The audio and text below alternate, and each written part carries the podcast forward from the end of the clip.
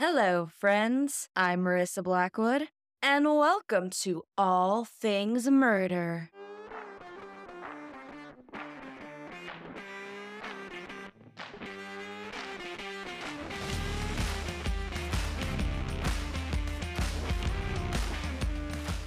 Welcome to All Things Murder, the show that dives into real true crime cases that inspired pop culture movies and shows we know today. I'm Marissa Blackwood, and this case is going to be an interesting one that involves a family man, the mafia, and of course, murder. For today, my friends, we'll be talking about the Iceman, Richard Kuklinski. Listener's discretion is advised. If you're a fan of horror movies or true crime, or perhaps both like myself, don't forget to like and subscribe. Also, don't forget to check us out on YouTube at All Things Murder. New episodes on Thursdays. The Iceman is a 2012 American biographical crime film loosely based on the hitman Richard Kuklinski. Starring Michael Shannon as Richard, Ray Liotta, James Franco's in it, Winona Ryder as his wife. Like, it's a really freaking awesome cast. Like, movie, no lie. Pretty bitchin', pretty bitchin'. To his family and his neighbors in suburban New Jersey, Richard Kuklinski was an all American husband and dad. To the mafia and his victims, he was a terrible hitman known as the Iceman Killer. Richard Kuklinski was born on April 11, 1935, in Jersey City to an aggressive alcoholic dad and a stern religious mother, both of which beat the hell out of him and his three siblings regularly. And we all know an alcoholic and a religious mom. This is not going to be a great childhood. His dad's beatings got so rough that it actually killed one of Richard's older brothers. And he told authorities, you know, my kid fell down the stairs. Richard's older brother was a convicted rapist and murderer, Joseph Kuklinski, who was actually convicted in 1970 of raping a 12 year old girl and then murdering her by throwing her and her dog off the top of a five story building. So, yeah, dad's an alcoholic, but maybe he did the world a frickin' favor, man. When Richard was asked about his brother's crimes, he replied with, quote, We come from the same father, end quote. Richard took all the violence that he was getting at home, you know, he gave it back to the world. Getting abused at home, I gotta bully or murder people. Because that's what people do, apparently, back then. He tortured and killed neighborhood cats and stray dogs. In the eighth grade, he dropped out of school, and that same year, when he was 14, he beat a bully, the town bully, named Charlie Lane, who was also a leader of a small gang of teenagers known as the Project Boys. And he beat this kid to death. He then dumped Charlie's body off a bridge in South Jersey after removing his teeth and chopping off his fingertips with a hatchet in an effort to prevent identifying the body. But sadly, the body was never found. Guys started with cats and dogs and was like, I'm ready to start with the bully. In the mid 1960s, Richard worked at a Manhattan film lab. Now, through this lab, he got access to master copies of popular films at the time, and he made bootleg copies of those to sell. He started bootlegging porn films, and it was through this activity that got him connected with the mafia. Could I buy some tapes, please? It's for my daughter's wedding. He became an all purpose criminal. He started trafficking illegal porn, staging robberies, and, you know, beating anyone the mob felt need a warning to. Hey, hey, Richard, go talk to. Go talk to Giovanni. Hey, think he's uh, forgetting who the hell's in charge. Since his knack for handling, you know, sticky situations and his ability to consistently, you know, pull in cash for the family, for the DeMeo crew, he earned their respect. Now, if you earn a mafia's respect, oh god, you have you have the greatest alliance. In time, it got him the attention of other mafia families, such as the Gambino crime family, of which DeMeo was, of course, a member. Richard wasn't a professional killer at this time, just a recreational one, just on the weekends. But that was all gonna change. In 1954, he began to make periodic trips from New Jersey to New York City, prowling through the Upper West Side of Manhattan looking for victims. His targets were often people who he would say annoyed him, like loudmouth people, someone he felt has slighted him in some way. So if he pissed him off or just laughed the wrong way at a bar, you're next. I'm killing that guy. That's that's how he operated. Other times he would just kill at random just for the sake of killing, like, eh, fuck it. Guy did not care.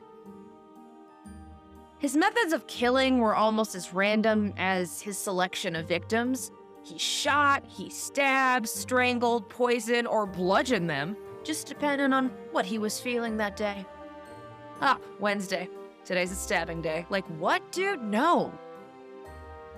Since he changed his weapons consistently, this also made it hard for police to suspect the murders were all connected and the work of one person.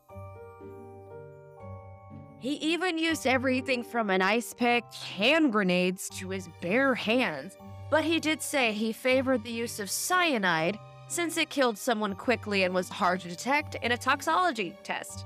According to a statement Richard Kuklinski once made, a nasal spray filled bottle with cyanide, and someone died from that. Like, how messed up are you?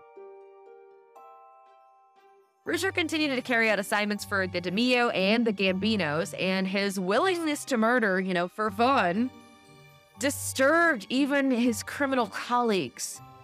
That's that's messed up. They began to refer him as the devil himself. These are all crime families, okay? They kill people on a daily, but they're like, whoa, Richard, that guy's messed up. That guy's got some issues. Where do we draw the line here, people? Where do we draw the line? Richard did have two rules no women and no children. Oh, well, thank God for that. Beyond that, he said anything was fair game. On one occasion, Richard recalled preparing to kill a man who was begging and praying for his life. He told the man he could have 30 minutes to pray to God to see if God would come and intervene. Quote, but God never showed up and he never changed the circumstances, and that was that. It wasn't too nice. That's one thing I shouldn't have done. I shouldn't have done that one. I shouldn't have done it that way. End quote. That was the one. He's like, ah, I went too far on that one, okay? I didn't mean to bring God into it. I I went too far. It was one of the only times he ever expressed remorse for his actions, and he was particularly clever when it came to avoiding the authorities. I mean, he is a hitman and he is in the mafia. I think he knows how to, you know, avoid authorities. Like his first victim, he would remove the fingers and the teeth of his victims, you know, to prevent their identification. He then melted the bodies in oil drums, or he would leave them in the back of junkyard cars for someone to crush them. He sometimes he'd throw them in the Hudson River or dispose of them in mine shafts. Why is every serial killer who's close to New Jersey and New York? What what is up with the Hudson? Like, does no one check that? Like, how many bodies are in the Hudson River? His favorite trick was leaving his victims' bodies in industrial freezers, then dumping them months or even years later. When the police found the bodies, the deceased would appear like they were recently killed. So if he held them at months at a time or years at a time, they look fresh to them. And Richard was never a suspect. This technique gave Richard his nickname, the Iceman. At the time, the police thought it was homeless people attacking and killing each other. They did not suspect that there was just one ruthless killer coming from New Jersey to murder at random. Tuesday night, time to murder. Like, what is going on here, people? Even Richard's family never suspected what was going on. Oh no, oh no. In 1961, he married his wife, Barbara. She did not know by the time that they met, this man who was dubbed the Iceman Killer, had already allegedly committed about 65 murders. Yeah, I don't think anyone would bring that up on a first date, Barbara. Hi, my name's Richard. Hitman. 65 today, just saying. No one's gonna bring that up, Barbara. No one. The pair had three kids together, and to their suburban New, New Jersey neighbors, they were the ideal all American family. Their kids attended private schools, and the family hosted barbecues in their backyard by their pool. They took trips to Disneyland over the holidays. Like, this family was like banking it. Like, uh, look at us. Richard was even an usher every Sunday at Mass. He's like, I murder. I talk to God later. Like, he was just pulling off the all American family Fred, for sure. When the police finally did catch up with his ass, Barbara had no clue what her husband had done to break the law. Poor woman. She did know, however, that he had a temper. She said, yeah, he did have his bad days. When he was out of sorts, he was actually abusive to him, beating Barbara so bad one time he broke her nose. He would always leave bruises. He was an abusive man when he had a bad day. For 25 years, Richard Kuklinski kept up with the family man facade by thoroughly compartmentalizing his life he didn't tell his criminal colleagues who he worked with anything about his personal life, his family, or where he lives. He never socialized outside of work. I mean, that part was smart, but I guess. He stayed away from drugs, prostitutes. He never even bought what the mob was selling. He was an employee, not a client. He's like, nah, I'm just I'm just here to kill people. And they're paying me to do it. I don't want any of that other perk perks of the dab. The Undoing of the Iceman. After 25 years of working as a hitman for the Mafia, Richard was like, I need to go solo. It's my Elton John moment. And he started his own crime ring in the 1980s. But this is where he started getting sloppy and was making mistakes, like a dumbass. His undoing was a guy named Phil Solimene, a local mafia guy just like him, and was the closest thing Richard had to a friend. Yes, his friend sold him out. Smart, smart mafia man. Phil helped the ATF, which is the Bureau of Alcohol, Tobacco, and Firearms, in a sting operation and presented ATF agent Dominic Polifrone to Richard as a prospective client. Like, hey, bro, guy in the mafia world. It's pretty bad. You should probably check him out.